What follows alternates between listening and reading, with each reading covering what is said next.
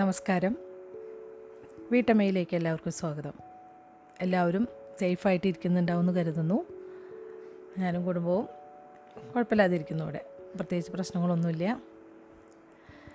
നാട്ടിലൊക്കെ ഒത്തിരി കേസുകൾ കൂടുന്നുണ്ട്, കുറയുന്നുണ്ടെന്ന് പറയുന്നു. പക്ഷേ മരണനിരക്കൊക്കെ ഒത്തിരി കൂടുതലുണ്ട്. അപ്പോൾ എല്ലാവരും ശ്രദ്ധിക്കുക. നമ്മൾ ഓരോരുത്തരും സ്വയം ശ്രദ്ധിച്ചാൽ മാത്രമേ നമുക്ക് ഈ രോഗത്തിൽ നിന്ന് മോചനം ഉണ്ടാവുള്ളൂ. അതെല്ലാവരും ശ്രദ്ധിക്കുന്നുണ്ടാവുമെന്നറിയാം, എന്നാലും ശ്രദ്ധയില്ലാത്ത കുറേ പേരൊക്കെ ഉണ്ട്. പിള്ളേർ കുട്ടികളാവുന്നുണ്ട് കൂടുതൽ അവർക്കൊരു ശ്രദ്ധ കുറവ് തോന്നിക്കുന്നത്. അപ്പം നമുക്ക് ഈ ലോക്ക്ഡൗൺ ആയപ്പോൾ തന്നെ എല്ലാവരുടെ ജീവിത രീതികളും വ്യത്യാസമായിട്ടുണ്ടാവും എന്ന് വിചാരിക്കണം. സത്യം പറഞ്ഞാൽ ഇപ്പോൾ ഇവിടെ ആയാലും ഇപ്പോൾ എനിക്കായാലും എൻ്റെ ജീവിത രീതി മൊത്തം തെറ്റിയിരിക്കുകയാണ്. കാരണം ഇപ്പോൾ ഈ ലോക്ക്ഡൗൺ എന്ന് വെച്ചാൽ ലോക്ക്ഡൗൺ അല്ലെങ്കിൽ പോലും നമുക്ക് ഈ അസുഖങ്ങൾ തുടങ്ങിയപ്പോൾ എല്ലാവരും വർക്ക് ഫ്രം ഹോം ആകുമ്പോൾ എപ്പോഴും നമ്മൾ കിടക്കുന്നത് ലേറ്റായിട്ട്, എണീക്കുന്നത് ലേറ്റായിട്ട്, മറ്റ് പല കാര്യങ്ങളും എല്ലാം അങ്ങനെ സമയം നീക്കി നീക്കി നീക്കി ഇങ്ങനെ പോയിക്കൊണ്ടിരിക്കുകയാണ്. അപ്പോൾ ഇപ്പോഴായാലും ഇപ്പോൾ എല്ലാവർക്കും ഇപ്പോൾ ഗവൺമെൻറ് സ്റ്റാഫിനൊക്കെ എല്ലാവരും ഓഫീസുകളിൽ പോകുന്നുണ്ട്. പോകണമെന്ന് നിർബന്ധമുണ്ടെങ്കിൽ പോലും ഇപ്പോൾ ഹസ്ബൻഡിനൊക്കെ ആഴ്ചയിൽ രണ്ട് ദിവസം വർക്ക് ഫ്രം ഹോമാണ്. പഠിപ്പിക്കുന്നവർക്ക് അങ്ങനെ ഒരു ഇളവ് കൊടുത്തിട്ടുണ്ട്. അപ്പോൾ സാധാരണ ഇപ്പം നമ്മൾ രാവിലെ നേരത്തെ എണീക്കുന്നു. ഹസ്ബൻഡൊക്കെ അഞ്ച് മണിക്ക് എണീക്കും. ഞാനൊരു അഞ്ചരയ്ക്ക് അഞ്ചേ മുക്കാൽ അഞ്ചര കഴിഞ്ഞാൽ ഞാൻ എണീക്കാറുണ്ട്. പോയി കഴിഞ്ഞ് സാധാരണ രീതിയിൽ യോഗ അല്ലെങ്കിൽ എക്സസൈസ് അതൊക്കെ ചെയ്യാറുണ്ട്. പക്ഷെ ഇപ്പോൾ ഇതെന്ന് വെച്ചാൽ ഇപ്പോൾ ഈ വർക്ക് ഫ്രം ഹോം ആയപ്പോൾ എന്താ കാര്യം എന്ന് വെച്ചാൽ ലേറ്റായിട്ട് കിടക്കണു, ഹസ്ബൻഡും ലേറ്റായിട്ട് എണീക്കും. അതുമാത്രമല്ല ഞാൻ അതിലേക്കാ ലേറ്റായിട്ട് എണീക്കും. അപ്പോൾ ഹസ്ബൻഡ് ഇപ്പോൾ രാവിലെ എണീറ്റ് കഴിഞ്ഞാൽ നാരങ്ങ ചെറുനാരങ്ങയൊക്കെ പിഴിഞ്ഞ് കുടിക്കും. അപ്പോൾ ഉടനെ തന്നെ ബ്രേക്ക്ഫാസ്റ്റ് കഴിക്കില്ല കോളേജിൽ പോകാത്ത ദിവസങ്ങളിൽ. അപ്പം ഞാൻ കരുതും ഓ ഇത്ര നേരത്തെ എണീച്ചിട്ട് എനിക്ക് ജോലിയൊന്നും ഇല്ലല്ലോ എന്ന് കരുതി ഞാൻ അവിടെ ഒന്നുകൂടി പത്ത് മിനിറ്റ് പത്ത് മിനിറ്റ് എന്നിട്ട് അങ്ങനെ ചെന്നാൽ നല്ലോണം ലേറ്റായിട്ട് എണീക്കുക. അപ്പോൾ അങ്ങനെ എല്ലാവരും എല്ലാ കാര്യങ്ങളും ലേറ്റായിട്ടിരിക്കണം. അതുപോലെ തന്നെ ഇപ്പോൾ ഞാൻ പറഞ്ഞു വരുന്ന മറ്റൊന്നുമല്ല, ഇപ്പോൾ നമ്മളെ നാട്ടിലൊക്കെ ലോക്ക്ഡൗൺ ആയതുകൊണ്ട് തന്നെ എല്ലാവരുടെ റൊട്ടീനും തെറ്റിയിട്ടിരിക്കും. ഇഷ്ടം പോലെ സമയം നമുക്കുണ്ടാവും കയ്യിൽ. അപ്പോൾ എല്ലാവരും വീടിനുള്ളിൽ തന്നെ ഇരുന്നിട്ട് പറ്റാവുന്ന എക്സസൈസുകൾ ചെയ്യുക. ഞങ്ങൾ പുറത്ത് പോയിട്ടില്ലെങ്കിലും വീടിനുള്ളിൽ യോഗയൊക്കെ ചെയ്തിരുന്നു കേട്ടോ.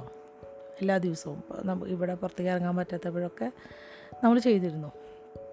അപ്പോൾ അതുപോലെ എല്ലാവരും അതുപോലെ ചെയ്യുക, യോഗ ഒക്കെ ചെയ്യുക, പിന്നെ ചെറിയ ചെറിയ എക്സസൈസുകളൊക്കെ ചെയ്യുക. പിന്നെ ഇഷ്ടമുള്ള കാര്യങ്ങൾ ചെയ്യുക എന്ന് വെച്ചാൽ ജോലി സമയം ഇല്ലാത്ത സമയത്ത് നോക്കി നിങ്ങൾക്ക് ഇഷ്ടമുള്ളത് ചിത്രം വരയ്ക്കോ അല്ലെങ്കിൽ കുക്കിംഗ് ആണെങ്കിൽ അത് ചെയ്യുക. അതങ്ങനെ വീട്ടിലാരെങ്കിലുമൊക്കെ ആണെങ്കിൽ ഫാമിലിയൊക്കെ ആയിട്ടിരുന്ന് ചെറിയ ചെറിയ കളികൾ, അങ്ങനെ നമുക്ക് എന്തെല്ലാം കാര്യങ്ങൾ ചെയ്യാം. സിനിമയുടെ പേര് പറഞ്ഞിട്ട് കളിക്കാം, പിന്നെ അന്താക്ഷരി കളിക്കാം. അതൊക്കെ ഭയങ്കര രസമുള്ളതാണ്. പിന്നെ അതുപോലെ തായം കളിക്കാമെന്ന് പറയും ഞങ്ങൾ പണ്ടുള്ളവർ. ഇപ്പോൾ പിന്നെ നമുക്ക് ഒരു ബോർഡ് കിട്ടുമല്ലോ, അതൊക്കെ വെച്ച് കളിക്കാം. അപ്പോൾ എല്ലാവരും കൂടി കളിക്കുമ്പോൾ അച്ഛൻ, അമ്മ, മക്കൾ, ചേട്ടത്തിമാരാ ചേട്ടന്മാരാ അവരെല്ലാവരും ഉണ്ടെങ്കിൽ എല്ലാവരും കൂടി കളിക്കുക. അപ്പോൾ സമയം അങ്ങനെ പോകുന്നതേ അറിയില്ല. അതൊക്കെ കളിച്ച് എല്ലാവരും സന്തോഷമായിട്ടിരിക്കുക. അപ്പോൾ എവിടുന്ന് തുടങ്ങി എവിടെയോ അവസാനിച്ചല്ലേ. അപ്പോൾ അതുപോലെ ഇപ്പോൾ പറഞ്ഞു വരുന്നത് മറ്റൊന്നും അല്ല, നമ്മൾക്ക് ലോക്ക്ഡൗൺ ആണെങ്കിലും വീടിനുള്ളിലും സന്തോഷം കണ്ടെത്താൻ ശ്രമിക്കുക. പിന്നെ ഈ ചെറിയ മക്കളൊക്കെ കുട്ടികൾക്കാണെങ്കിൽ അവർക്കാണെങ്കിൽ ഏറ്റവും വിഷമമുണ്ടാവും. പുറത്ത് പോകാൻ പറ്റണില്ല, ഫ്രണ്ട്സിനെ കാണാൻ പറ്റണില്ല, അങ്ങനെ കുറേ ബുദ്ധിമുട്ടുകളുണ്ടാവും അവർക്ക്. ശരിക്കും വീട്ടമ്മമാർക്ക്, എന്നെപ്പോലെയുള്ള വീട്ടമ്മമാർക്കൊന്നും വലിയ പ്രശ്നം ഉണ്ടാവില്ല. അവർക്ക് പിന്നെ ഉണ്ടാവും നാട്ടിലൊക്കെ. ഇവിടെയൊന്നും എനിക്കിപ്പോൾ അങ്ങനെ പുറത്ത് പോകാത്തതിൽ ചില ഒരു രണ്ടാഴ്ച മൂന്നാഴ്ചയൊക്കെ ആകുമ്പോൾ തോന്നും അയ്യോ ഒന്ന് പുറത്ത് പോയിരുന്നെങ്കിലും തോന്നും, ജസ്റ്റ് ഒന്ന് പോയിട്ട്. അല്ലാതെ നമ്മുടെ നാട്ടിലൊക്കെ ആണെങ്കിൽ എല്ലാ വീക്കെൻഡും കല്യാണങ്ങൾ എന്തെങ്കിലുമൊക്കെ വിശേഷങ്ങൾ കാണുമല്ലോ ഓരോ വീട്ടുകളിൽ പോകാനൊക്കെ ആയിട്ട്. പേരിടൽ, കല്യാണം, കാസ്വാമി, അങ്ങനെ എന്തെങ്കിലും. അപ്പോൾ അതുപോലെയൊന്നും ഇവിടെ നമുക്ക് ഇപ്പോൾ എന്താ ഷോപ്പിങ്ങിന് പോകാനേ ഉള്ളൂ. പിന്നെ ഇപ്പോൾ ഇങ്ങനത്തെ സമയമായതുകൊണ്ട് മറ്റ് പരിപാടികളൊക്കെ കുറവല്ലേ. അപ്പോൾ വീട്ടമ്മമാർക്കല്ല പ്രശ്നം, കുഞ്ഞു കുട്ടികൾക്കാണ് കൂടുതൽ പ്രശ്നങ്ങളുണ്ടാവും പുറത്ത് പോകുന്നവർക്ക്. അപ്പോൾ നിങ്ങളെല്ലാവരും കുറച്ച് കഴിഞ്ഞതൊക്കെ ശരിയാവുമെന്ന് പ്രതീക്ഷിച്ചിരിക്കാം നമുക്ക്. അപ്പോൾ നമുക്ക് കഥയിലേക്ക് പോയാലോ. രണ്ടാമത്തെ അധ്യായമാണിത്. അപ്പോൾ ഞാൻ വായിക്കാം കേട്ടോ.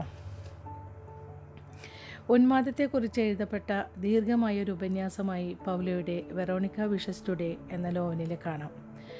ഭ്രാന്തിനെ നിർവചിക്കാനുള്ളൊരു ശ്രമം ഈ ഗ്രന്ഥത്തിലുണ്ട്. ഭ്രാന്തില്ലാത്ത മനുഷ്യൻ എങ്ങനെ പെരുമാറുന്നവനാണ്? ഒരുപാട് ആളുകൾ ശരിയായതെന്ന് വിശ്വസിക്കുന്ന രീതിയിൽ പെരുമാറുന്നവരെയാണ് നാം ഭ്രാന്തില്ലാത്തവർ എന്ന് വിളിക്കുന്നത്. ഈ പെരുമാറ്റത്തിൽ പലപ്പോഴും സാമാന്യ ബുദ്ധിക്ക് വലിയ പങ്കുണ്ട്. ഷർട്ടിന് മുന്നിൽ കുടുക്ക് തുന്നി വയ്ക്കുന്നതിൽ സാമാന്യമായൊരു യുക്തിയുണ്ട്. സൗകര്യപൂർവ്വം ഇടാനും അഴിക്കാനും അത് സഹായിക്കും. പിന്നിലോ വശങ്ങളിലോ കുടുക്ക് തുന്നിയാൽ ഈ സൗകര്യം ഇല്ലാതെയാവും. എന്നാൽ ഒരു ടൈപ്പ് റൈറ്ററിൻ്റെ ക്വർട്ടി കീബോർഡിൽ അക്ഷരങ്ങൾ വിന്യസിച്ചിരിക്കുന്ന രീതിക്ക് എന്താണ് കാരണം? ഏതു ടൈപ്പ് റൈറ്റിംഗ് ഇൻസ്റ്റിറ്റ്യൂട്ടിലായാലും ഇൻസ്ട്രക്ടറോട് ചോദിക്കൂ, ചൂണ്ടുവിരലിൽ പ്രധാനപ്പെട്ട അക്ഷരങ്ങളും ചെറുവിരലിൽ കുറച്ചു മാത്രം ഉപയോഗിക്കുന്ന അക്ഷരങ്ങളും വരത്തക്ക വിധമാണ് കീബോർഡ് ഉണ്ടായിരിക്കുന്നതെന്ന് അവർ പറയും. ഒരുപാട് ഗവേഷണങ്ങൾക്ക് ശേഷമാണ് ടൈപ്പിസ്റ്റ് ടൈപ്പിസ്റ്റിനെ ഏറ്റവും വേഗത്തിൽ ടൈപ്പ് ചെയ്യാവുന്ന ഈ കീബോർഡ് കണ്ടുപിടിച്ചത് എന്ന് പറയുന്നവരുമുണ്ട്. സാമാന്യമായി വിശ്വസിച്ചു പോരുന്നത് കൊണ്ട് ഈ രീതിയിൽ എല്ലാവരും വിശ്വസിക്കുകയും ചെയ്യുന്നു. എന്നാൽ സത്യം ഇതല്ല. ക്രിസ്റ്റഫർ ഷോൾസാണ് ആദ്യത്തെ ടൈപ്പ് റൈറ്റർ കണ്ടുപിടിച്ചത്. ആയിരത്തി എണ്ണൂറ്റി എഴുപത്തി മൂന്നിൽ കാലിഫ് കാലിഗ്രാഫിയെ കാര്യമായി പരിഷ്കരിച്ച ഈ കണ്ടുപിടുത്തത്തിന് ഒരു പ്രശ്നമുണ്ടായിരുന്നു. വേഗത്തിൽ ടൈപ്പ് ചെയ്യുമ്പോൾ ടൈപ്പുകൾ കുരുങ്ങിപ്പോകും, മെഷീൻ പ്രവർത്തിക്കാതെയാവും. അതുകൊണ്ട് ടൈപ്പിസ്റ്റുകൾക്ക് വളരെ ആയാസത്തോടു കൂടി മാത്രം ടൈപ്പ് ചെയ്യാവുന്ന ഒരു കീബോർഡ് ഷോൾസ് നിർദ്ദേശിച്ചു. അതാണ് ക്വർട്ടി കീബോർഡ്. ആ രീതി ഉപയോഗിച്ചാൽ വളരെ സാവധാനത്തിൽ മാത്രമേ ഒരു ടൈപ്പിസ്റ്റിന് ടൈപ്പ് ചെയ്യാൻ കഴിയൂ. ആദ്യത്തെ ടൈപ്പ് റൈറ്റുകൾ വ്യാവസായികമായി നിർമ്മിച്ച റെമിംഗ്ടൺ കമ്പനി ഈ കീബോർഡ് സ്വീകരിച്ചു. പിന്നെ ബ്രാക്കറ്റിൽ കൊടുത്തിട്ടിരിക്കുകയാണ് കേട്ടോ. അതിനു മുമ്പ് തയ്യൽ മെഷീനുകൾ ഉണ്ടാക്കുന്ന കമ്പനിയായിരുന്നു അത്. പിന്നീട് മറ്റു കമ്പനികളും ഈ കീബോർഡ് തന്നെ സ്വീകരിച്ചു. ഇന്ന് ലോകം മുഴുവൻ പിന്തുടരുന്ന കീബോർഡാണിത്. ഓരോ മനുഷ്യനും ഏകാന്ത വിചിത്രമായ വിശേഷണങ്ങളുണ്ട്, അവൻ്റേതു മാത്രമായ സഹജവാസനകൾ, സന്തോഷങ്ങൾ. എന്നാൽ ചില പ്രത്യേക രീതികളിൽ മാത്രം പെരുമാറാൻ, ആ പെരുമാറ്റങ്ങളിൽ മാത്രം ആനന്ദം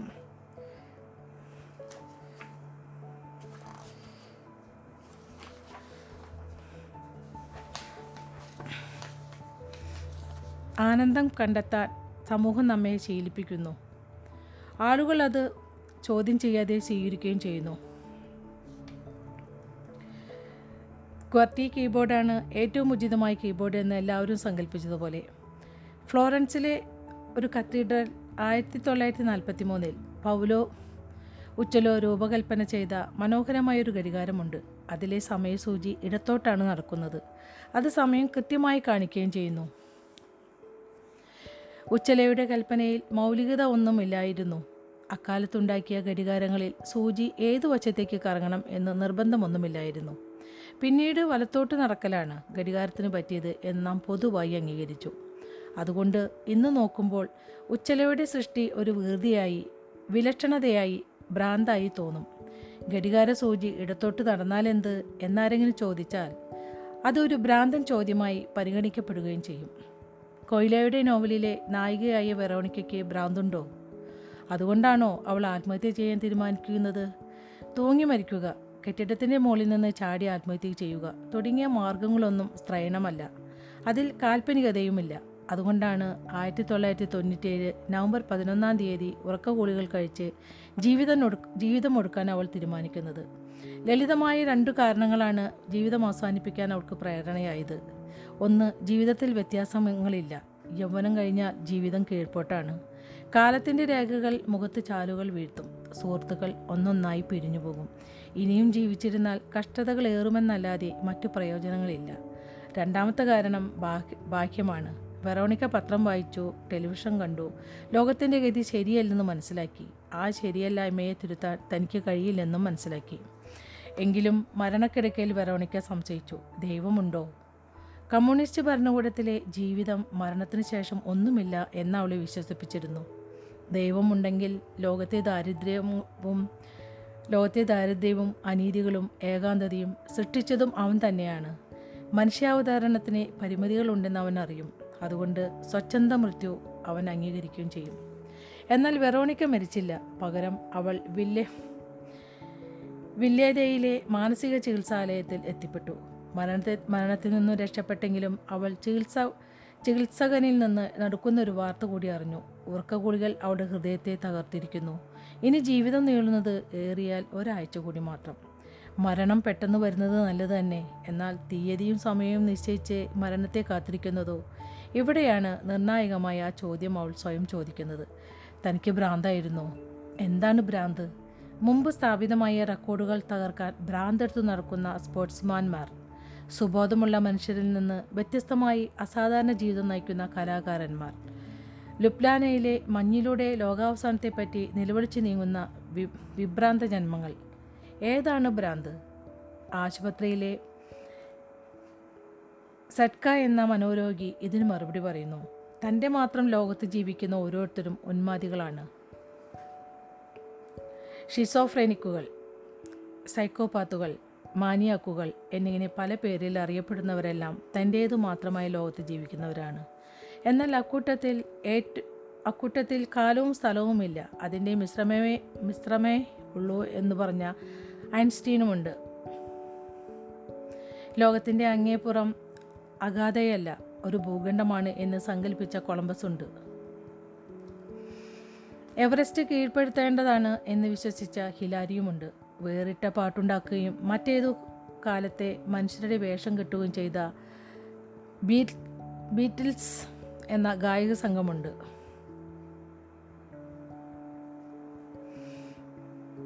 ഇവരെല്ലാം ഇവരുടേതു മാത്രമായ ലോകത്തിൽ വിശ്വാസം അർപ്പിച്ചിരുന്നവരാണ്. ഇവർക്ക് ഭ്രാന്തായിരുന്നു.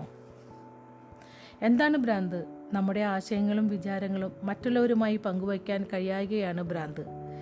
അപരിചിതമായ അപരിചിതമായ ഭാഷ സംസാരിക്കുന്ന ഒരു ദേശത്ത് എത്തിപ്പെടുന്നത് പോലെയാണ്.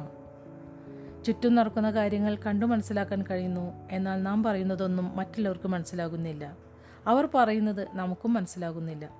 വെറോണിക്ക ആത്മഹത്യ ചെയ്യാൻ ശ്രമിച്ചതിന് പിന്നിലെ കാരണങ്ങൾ പൗലോ കോയിലോ തിരയുന്നുണ്ട്.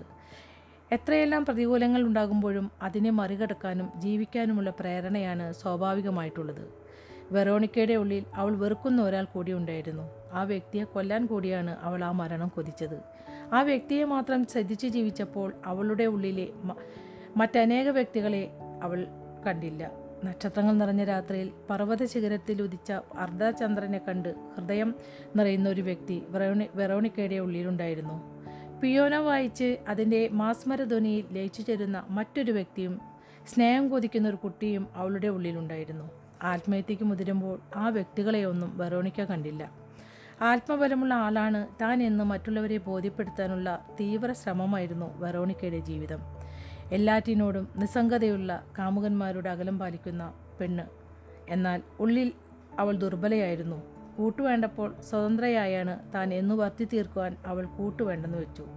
സ്വയം വാർത്തെടുത്ത രൂപശില്പത്തിനനുസരിച്ച് ജീവിക്കാൻ ശ്രമിച്ച് അവൾ ഏകാഗിയും ക്ഷീണിതയുമായി.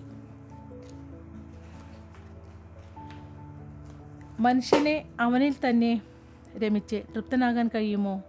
സ്വയം സാക്ഷാത്കൃതനാകുന്ന മനുഷ്യനെക്കുറിച്ച് അബ്രഹാം മാസ്ലോ എന്ന ഹ്യൂമാനിക് ഹ്യൂമാനിസ്റ്റിക് മനഃശാസ്ത്രജ്ഞൻ പറയുന്നുണ്ട്. ഇന്ത്യയിലെ മുനിമാർ ആ രീതിയിൽ സാക്ഷാത്കൃതരാ സാക്ഷാത്കൃതരായതായി രേഖപ്പെടുത്തിയിട്ടുണ്ട്. സാധാരണ മനുഷ്യന് അത് പ്രയാസമാണ്. വെറോണിക്ക ഒറ്റയാണ് എന്ന് നടിച്ചു, മറ്റുള്ളവരെ നിരാകരിച്ചു. എന്നാൽ സ്വയം സന്തുഷ്ടയാകാൻ അവൾക്ക് കഴിഞ്ഞില്ല. ഇച്ഛാശക്തിയും ആത്മബലവും പ്രദർശിപ്പിച്ച് അവൾ ഒരുപാട് പേരെ അമ്പരിപ്പിച്ചിട്ടുണ്ട്. അതേ ഇച്ഛാശക്തി അവളെ മരണമുറിയുടെ കൂട്ടുമുറിയിൽ മാനസിക ചികിത്സാലയത്തിലെത്തിച്ചു. മനോരോഗ ആശുപത്രിയിൽ വലിയൊരു സ്വാതന്ത്ര്യമുണ്ട്. എങ്ങനെ പെരുമാറിയാലും ആ അവിടെ ആരും നമ്മെ തെറ്റിദ്ധരിക്കില്ല. മനസ്സിൻ്റെ കെട്ടുകൾ അഴിച്ചഴിച്ചു വിടാം. എല്ലാവരുടെയും മുന്നിൽ ധീരതയുടെ മൂടുപടമിടുന്ന വെറോണിക്ക ആശുപത്രിയിലെ നഴ്സിൻ്റെ മുന്നിൽ പൊട്ടിക്കരയുന്നു. ഉടലിലെ സർവനാശകമായ ഫലങ്ങളെ മുഴുവൻ അവൾ അഴിച്ചുവിടുന്ന മറ്റൊരു മുഹൂർത്തവുമുണ്ട് നോവലിൽ. തന്നോട്, ലോകത്തോട്, ഭ്രാന്ത് ഭ്രാന്തല്ലെന്ന് നടിക്കുന്ന മറ്റു മനുഷ്യരോട്, മുന്നിലിരിക്കുന്ന കസാലയോട് എല്ലാമുള്ള വെറുപ്പ് അവൾ കെട്ടഴിച്ചു വിടുന്നു. അവൾക്ക് സ്നേഹം മാത്രം കൊടുത്ത അമ്മയെ അവൾ വെറുത്തു, അമ്മയുടെ സ്നേഹത്തെ വെറുത്തു.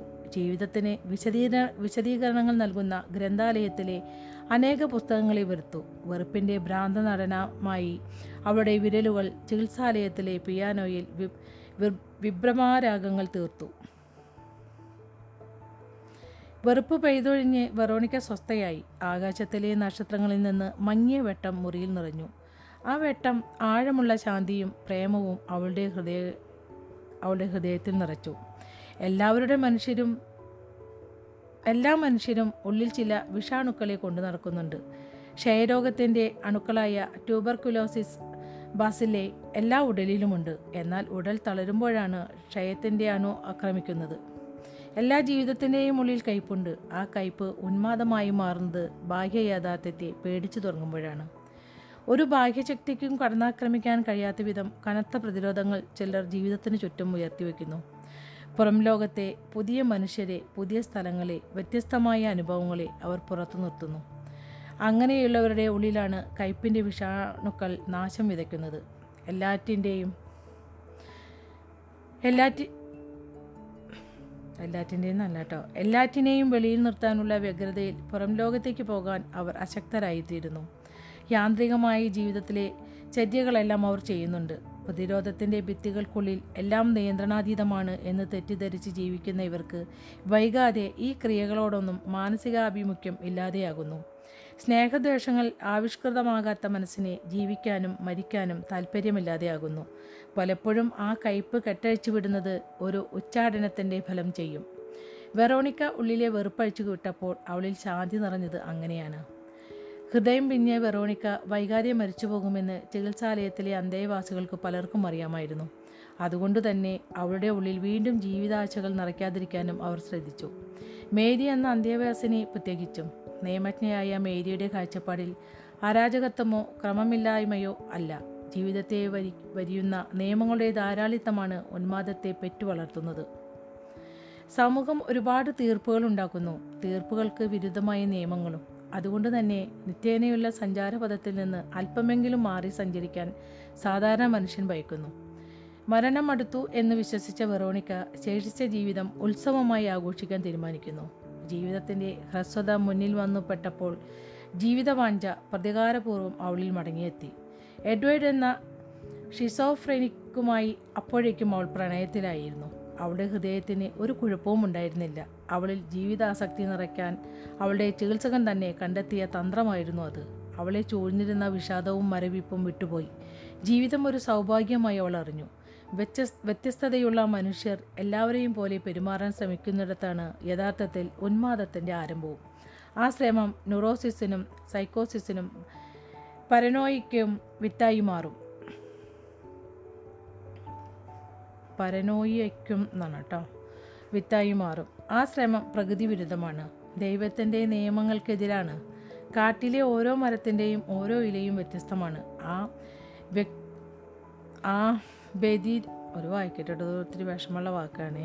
വ്യതിരിക്തതയാണ് ആ ആ വ്യതിരിക്തതയാണ് പ്രകൃതി നിയമം. എന്നാൽ മനുഷ്യന് വ്യത്യാസങ്ങൾ പാടില്ലെന്ന് സമൂഹ നിയമങ്ങൾ അനുശാസിക്കുന്നു. അതുകൊണ്ട് പൊതുവായ നിയമങ്ങൾക്ക് വേണ്ടിയുള്ള സമൂഹത്തിൻ്റെ നിർബന്ധ ബുദ്ധി മനോവൈകല്യങ്ങൾക്ക് നിമിത്തമാവുകയും ചെയ്യുന്നു. അപ്പോൾ നമ്മുടെ രണ്ടാമത്തെ അധ്യായം ഇവിടെ അവസാനിച്ചിരിക്കുകയാണ്.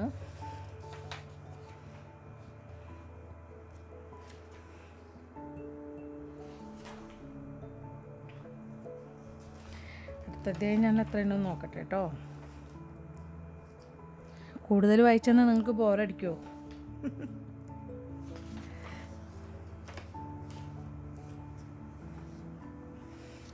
ഞാൻ ഒന്ന് വായിച്ചു തരാം. മൂന്നാമത്തെ അധ്യായം കൂടി ഒന്ന് വായിച്ച് നോക്കട്ടെ. കൂടുതലാണെങ്കിൽ അടുത്ത പ്രാവശ്യം ഞാൻ ഒരു അധ്യായം മാത്രമേ വായിച്ചു തരുന്നുള്ളൂ കേട്ടോ. അപ്പം മൂന്നാമത്തെ അധ്യായം വായിക്കുകയാണ്. ആൽക്കമിയുടെ രചനാ രഹസ്യങ്ങളെപ്പറ്റി ചില സൂചനകളുമായാണ് ദ വാൽക്കിരീസ് എന്ന പുസ്തകം ആരംഭിക്കുന്നത്. ആൽക്കമിയെക്കുറിച്ച് ആ പുസ്തകത്തിൽ പ്രതിപാദിച്ചിരുന്ന പല കാര്യങ്ങളും സത്യമാണെന്ന് പിന്നീട് അദ്ദേഹത്തിൻ്റെ ഗുരു പറഞ്ഞു. എന്നാൽ ആൽക്കമിയെക്കുറിച്ച് വലിയ അറിവുകളൊന്നും ആ പുസ്തകം എഴുതുന്നതിന് മുൻപ് കൊയിലോ നേടിയിരുന്നുമില്ല. ഇതെങ്ങനെ സംഭവിക്കുന്നു? ആകാശത്തെ മേഘങ്ങൾ നദികളുടെ ആത്മാക്കളാണ്. കടലിൽ പുനർജനിക്കുന്ന നദികൾ ആകാശത്തേക്കുയർന്ന് മേഘങ്ങളായി നിലകൊള്ളുന്നു. പിന്നീട് അവ പർവ്വതമുകളിലായി മഴയായി മടങ്ങുമ്പോൾ അതിൽ കടലിൻ്റെ രഹസ്യം കൂടി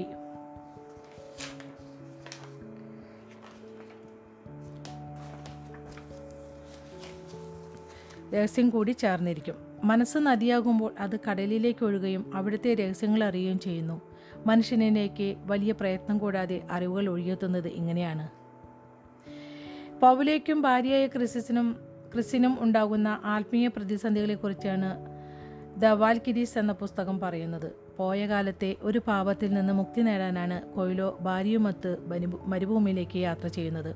ഒരുമിച്ച് ജീവിക്കുമ്പോഴും അപരിചിതരായിത്തീരുന്ന രണ്ടു പേർ പരസ്പരം കണ്ടെത്തു കണ്ടെത്തുന്നതിൻ്റെ കഥ കൂടിയാണിത്. പേടികളെയും ആത്മപ്രതിസന്ധികളെയും അതിഭൗതികമായി നേരിടുന്നത് എങ്ങനെയെന്നും ഈ പുസ്തകം ലളിതമായി പറഞ്ഞു തരുന്നു. ചിലരുടെ ജീവിതത്തെ വിടാതെ പിന്തുടരുന്ന ശാപങ്ങളുണ്ട്. സ്വപ്നങ്ങൾ സാക്ഷാത്കൃതമാകുന്നു എന്ന് തോന്നുന്ന നിമിഷങ്ങൾ നിമിഷത്തിൽ തന്നെ അത് കൈവിട്ടു പോകുന്നു. സ്നേഹിച്ചു കൂട്ടിയത് അവർ തന്നെ തട്ടിക്കളയുന്നു. ചിലർ കൈപ്പുള്ള നോട്ടം കൊണ്ട്, മറ്റു ചിലർ അഴിച്ചുവിട്ട വാക്കുകൾ കൊണ്ട്, വിഡ്ഢി ചുംബനം കൊണ്ടും ധീരൻ വാളുകൊണ്ടും സ്നേഹത്തെ കൊല്ലുന്നു. ഈ ശാപത്തെ അതിജീവിക്കുന്നത് എങ്ങനെയെന്നും ഓരോരുത്തരും അവരുടെ കാവൽ മാലാകയുമായി സംവാദിക്കുന്നത് എങ്ങനെയെന്നും ആത്മകഥാപരമായ ഈ പുസ്തകത്തിൽ കൊയ്ലോ വിവരിക്കുന്നു. മന്ത്രവിദ്യയുടെയും അനുഷ്ഠാനങ്ങളുടെയും വഴിയിലൂടെയുള്ള സഞ്ചാരത്തിൻ്റെ അപകടങ്ങളെ അപകടങ്ങളെയും അപ്രതീക്ഷിതമായ ആനന്ദങ്ങളെയും കുറിച്ച് ഈ പുസ്തകത്തിൽ കൊയ്ലോ പറയുന്നുണ്ട്. എന്നാൽ ആത്മീയതയുടെ തരംഗദൈർഘ്യമുള്ള വായനക്കാരനെ ഈ പുസ്തകം വശീകരിക്കുന്നത് മറ്റൊരു കാരണം കൊണ്ടാണ്. വായനക്കാരൻ്റെ ബോധമണ്ഡലത്തെ വിപുലമാക്കുന്ന നിരീക്ഷണങ്ങളാണ് ഈ പുസ്തകത്തിൻ്റെ സമ്പന്നത. അത് നാം തന്നെ മറന്നുപോയ ചില അനുഭവങ്ങളാണ്. ഉദാഹരണത്തിന്, ജീവിതത്തിൻ്റെ ചില സന്ദർഭങ്ങളിലെങ്കിലും നമ്മെ ആരോ ശ്രദ്ധിച്ചു കൊണ്ടിരിക്കുന്നതായി തോന്നാത്തവരില്ല. ആ സമയം അജ്ഞാതനായ ഒരു കാണി ഒരു അജ്ഞാതനായ ഒരു കാണിക്കു വേണ്ടി അരങ്ങേറുന്ന നാടകത്തിലെ കഥാപാത്രമാണെന്ന് ക്ഷണികമായെങ്കിലും ഒരു വിചാരം നമ്മെ പിടികൂടുന്നു. അലിവോടുകൂടി നമ്മുടെ ചെയ്തികളെ നോക്കുന്ന ഒരു അദൃശ്യ സാന്നിധ്യം. ഈ അനുഭവത്തിൻ്റെ സൂക്ഷ്മതയോടെ വായിച്ചാൽ വിശ്വത്തെ അരങ്ങായും ഇരുട്ടിനെ യവനികയായും ഭാനുബിംബത്തെ ശക്തി സ്രോതസ്സായും ഇവയെല്ലാം ഒരു ഭ്രാന്തനാട്യത്തിനു പിന്നിലെ മുകുന്ദൻ്റെ ക്രീഡയായും കാണുന്ന മേൽപ്പത്തൂരിൻ്റെ മുക്തകം കൂടുതൽ വ്യക്തമാകും. ഉപബോധ മനസ്സ്, ഇന്ദ്രിയാതീത മനസ്സ് എന്നൊക്കെ മനഃശാസ്ത്രജ്ഞന്മാർ വ്യവ വ്യവഹരിക്കുന്ന ഇന്ദ്രിയത്തെ രണ്ടാം മനസ്സ് എന്ന ലളിതമായ സംജ്ഞ കൊണ്ടാണ് കൊയ്ലോ വിവരിക്കുന്നത്. രണ്ടാം മനസ്സിനെ ശ്രദ്ധിക്കാൻ എല്ലാവർക്കും കഴിയും. ബോധ മനസ്സ് എന്തു ചെയ്യുമ്പോഴും രണ്ടാം മനസ്സും സജീവമാണ്. അത് ഇന്നലെ കേട്ടൊരു പാട്ടാകാം, അല്ലെങ്കിൽ പോയ കാലത്ത് നിന്ന് ഒരു സ്നേഹസ്മരണയോ പാപസ്മൃതിയോ ആകാം. അതിനെ യുദ്ധം ചെയ്ത് തോൽപ്പിക്കാനാവില്ല. രണ്ടാം മനസ്സിനെ ഒഴിവാക്കാൻ ഏറ്റവും നല്ല മാർഗം അതിൽ തന്നെ മുഴുകി ആ മനസ്സിനെ ക്ഷീണിപ്പിക്കുകയാണ്. രണ്ടാം മനസ്സ് ക്ഷീണിതമാവുമ്പോൾ വർത്തമാനം തെളിഞ്ഞു വരും. അപ്പോൾ ചക്രവാളത്തിലേക്ക് നോക്കുക. വിശാലമായ കാഴ്ചയാണിത്. കാഴ്ച എന്നാൽ ദർശനം എന്നർത്ഥം. വിശാലമായ ഇടങ്ങളിൽ നോക്കിയിരുന്നാൽ ആത്മാവിന് ചിറകുമുളയ്ക്കും. തെരുവിൽ നടക്കുന്ന മനുഷ്യരെ ശ്രദ്ധിക്കുക. പലരും താഴേക്ക് മാത്രം നോട്ടം പതിച്ച് നടക്കുന്നു. മിക്കയാളുകൾക്കും തങ്ങൾക്ക് ചുറ്റും മുപ്പതടി വിസ്താരത്തിൽ ഒരു മാന്ത്രിക വൃത്തമുണ്ടാക്കും. അതിനുള്ളിൽ വരുന്ന ആളുകൾ മേശ മേശകസാലകൾ, ജാലകങ്ങൾ, ടെലിഫോൺ എന്നിവയെ ശ്രദ്ധിക്കും. ചെറിയ വൃത്തത്തിനുള്ളിലെ കാര്യങ്ങൾ നമുക്ക് നിയന്ത്രിക്കാവുന്നതാണ്. എന്നതിനാൽ നിയന്ത്രിക്കാവുന്ന ചെറിയ ലോകം സൃഷ്ടിച്ച് അതിനുള്ളിൽ സുരക്ഷിതനാകാനാണ് സാധാരണ മനുഷ്യൻ്റെ ശ്രമം. തനിക്ക് ചെറിയ കാര്യങ്ങൾ മതി ശ്രദ്ധി കാര്യങ്ങൾ മതി എന്ന് തീർച്ചയാക്കുന്ന എം ടി വാസുദേവൻ നായരുടെ കഥാപാത്രവും ഇതുതന്നെയാണ് ചെയ്യുന്നത്. വിവേകി അകലങ്ങളിലേക്ക് നോക്കുന്നു, അരക്ഷിതനാവുന്നു. അവൻ്റെ ആത്മാവിനെ ചിറകുമുളയ്ക്കുന്നു. സൂര്യനും കാറ്റും നിശബ്ദതയും മാത്രമുള്ള മരുഭൂമിയിലെത്തിപ്പെടുമ്പോൾ കൊയ്ലോയും ക്രിസും പുതിയ സ്വാതന്ത്ര്യം അനുഭവിക്കുന്നത് ഇതുകൊണ്ടാണ്. മാലാഖകളുമായി സംസാരിക്കാനാണ് അവർ മരുഭൂമിയിലെത്തിയത്.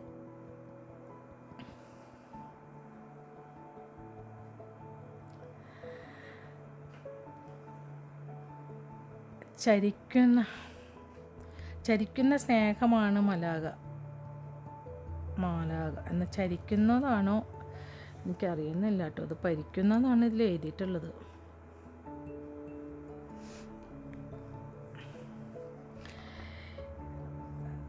ചരിക്കുന്ന സ്നേഹമാണ് മാലാഖ എന്തോ എനിക്കറിയുന്നില്ല. വീട് എന്നൊക്കെ എനിക്ക് മനസ്സിലാവുന്നില്ല. അങ്ങനെ അക്ഷര പ്രശ്നമാണെന്ന് തോന്നുന്നു. അച്ചടിയിൽ വരുന്ന പ്രശ്നമാണ് തോന്നുന്നുണ്ട് കേട്ടോ. എനിക്കിതിൽ പരിക്കുന്നതാണോ ചരിക്കുന്നതാണോ എന്ന് എനിക്കറിയുന്നില്ല. എന്താണ് മീനിങ്ങൊന്നും അറിയുന്നില്ല. ചരിക്കുന്ന സ്നേഹമാണ് മാ മാലാഖ തൽക്കാലം അങ്ങനെ വിചാരിക്കാം. സ്നേഹം എപ്പോഴും വിടരാൻ വെമ്പി നിൽക്കും. നന്മ തിന്മകൾക്ക് അതീതമാണത്. എല്ലാറ്റിനെയും കൊന്നൊടുക്കുകയും എല്ലാ ചെയ്തികൾക്കും മാപ്പ് തരികയും ചെയ്യുന്ന സ്നേഹം. ആത്മാവിനെ മറുലോകത്തേക്ക് കൊണ്ടുപോകുന്ന മാലാഖയും ആത്മാവിനെ തിരികെ കൊണ്ടുവരുന്ന കാവൽ മാലാഖയും. മനസ്സിനെ ഒരു പ്രത്യേക വഴിയിൽ നയിക്കുമ്പോഴാണ് നാം മാലാഖമാരുമായി സംസാരിക്കുന്നത്. ഇതൊരർത്ഥത്തിൽ അവനവനോട് തന്നെയുള്ള സംഭാഷണമാണത്. കുട്ടികളായിരിക്കെ നാം നമ്മോട് സംസാരിക്കുമായിരുന്നു. കിളികളോട് മിണ്ടാനുള്ള പേച്ച് അറിയുമായിരുന്നു. ഇപ്പോഴും കാണാം ട്രാഫിക് ജാമിലും മറ്റും കുടുങ്ങുമ്പോൾ മുതിർന്നവരും സ്വയം സംസാരിക്കുന്നത്. അത് ബ്രാക്കറ്റിലാണ് കേട്ടോ. വളർന്നു വരുമ്പോൾ രണ്ടാം മനസ്സതിന് ബാധയാകുന്നു. അദൃശ്യമായ ലോകവുമായി സംസാരിക്കാനുള്ള പാലം മുറിഞ്ഞു പോകുന്നു. രണ്ടാം മനസ്സ് നിശബ്ദമാവുമ്പോൾ നമ്മെ അദൃശ്യതയുമായി ബന്ധിപ്പിക്കുന്ന പാലം തെളിഞ്ഞു വരുന്നു. ആത്മാവിൽ നിന്ന് വലിയൊരു ഊർജ്ജപ്രവാഹം ഉണ്ടാകുന്നു. കവികൾ ഇതിനെ പ്രചോദനമെന്ന് വിളിക്കുന്നു. മനഃശാസ്ത്രജ്ഞന്മാർ സൈക്കാഡെലിക് നിമിഷങ്ങൾ എന്ന് പറയും. പരിശുദ്ധാത്മാവുമായുള്ള ലയമായി, എപ്പിഫനിയായി വിശ്വാസികൾ ഇതിനെ കാണും. പ്രപഞ്ചത്തിലെ അദൃശ്യ ശക്തികളെ അറിയാനുള്ള വാസന എല്ലാവരിലും സഹജമായുണ്ട്. ഉദയാസ്തമനങ്ങളും കൊടുങ്കാറ്റും പോലുള്ള പ്രകൃതി വിസ്മയങ്ങൾ നോക്കി നാം നിശ്ചേഷരായി നിന്നു പോകാറുണ്ട്. എന്നാൽ രണ്ടാം മനസ്സ് ഒരേ ആശയങ്ങളുടെ ആവർത്തനങ്ങളും സാമ്പത്തിക ക്ലേശങ്ങളും സഫലമാകാത്ത തൃഷ്ണകളും ഓർമ്മിപ്പിച്ചുകൊണ്ട് ഈ ലയത്തിന് തടസ്സമായി നിൽക്കുന്നു. ജീവിതം ഒരു അനുഷ്ഠാനമാണ്. കുർബാനയോ ദീപാരാധനയോ പോലെ പല അനുഷ്ഠാനങ്ങൾ ചേർന്ന ഒരു വലിയ ആരാധനയാണ് ജീവിതവും. അനുഷ്ഠാനത്തിലെ ഒരു അംശത്തിനും മാറ്റം വരാതെ അത് നിത്യവും അവർ അനുഷ്ഠാനത്തിലെ ഒരു അംശത്തിനും മാറ്റം വരാതെ അത് നിത്യവും ആവർത്തിക്കുമ്പോൾ നാം അതിനെ കൃത്യനിഷ്ഠ എന്ന് പറയുന്നു. ചെറുപ്പത്തിൽ ജീവിതത്തിന് വലിയ പ്രാധാന്യം കൽപ്പിക്കാത്ത കാലത്ത് നാം ഇഷ്ടകളിൽ നിഷ്ഠകളിൽ വിശ്വസിക്കുന്നില്ല.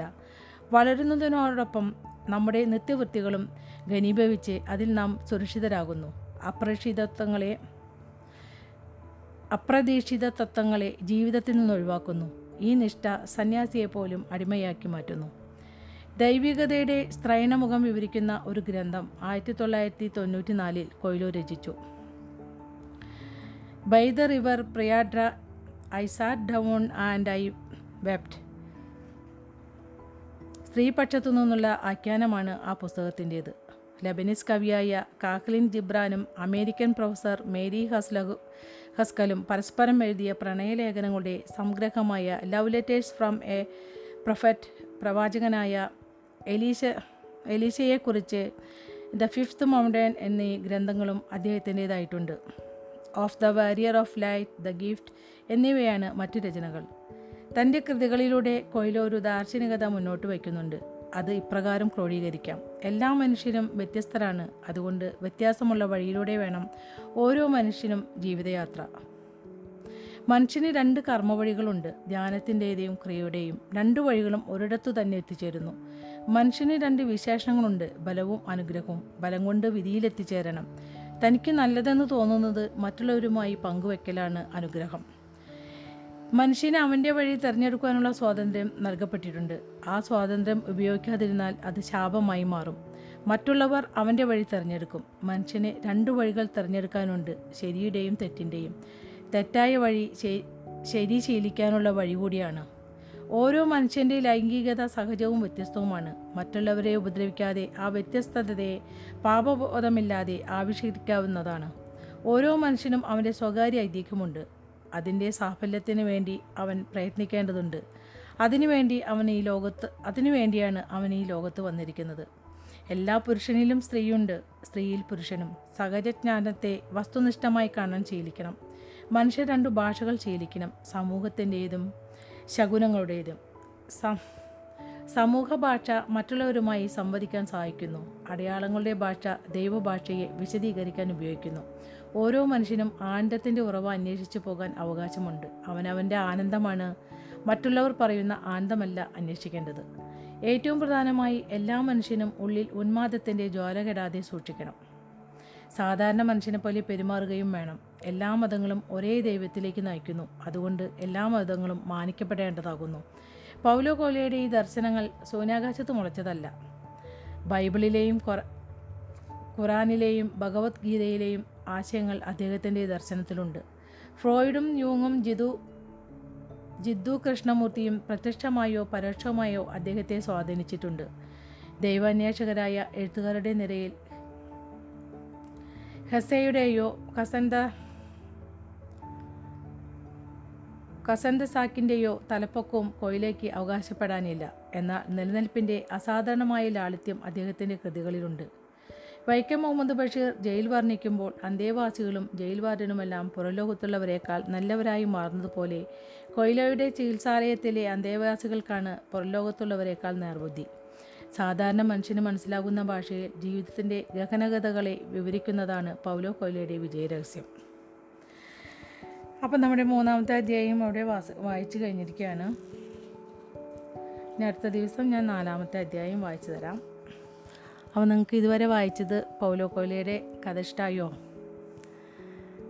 കുറേ നല്ല കാര്യങ്ങളൊക്കെ ഉണ്ട് കേട്ടോ. നമുക്ക് കുറേ മനസ്സിലാക്കാനുള്ള കുറേ കാര്യങ്ങൾ തന്നെയാണ് അദ്ദേഹം ഈ പുസ്തകത്തിൽ നമുക്ക് വിവരിച്ച് തന്നിട്ടുള്ളത്.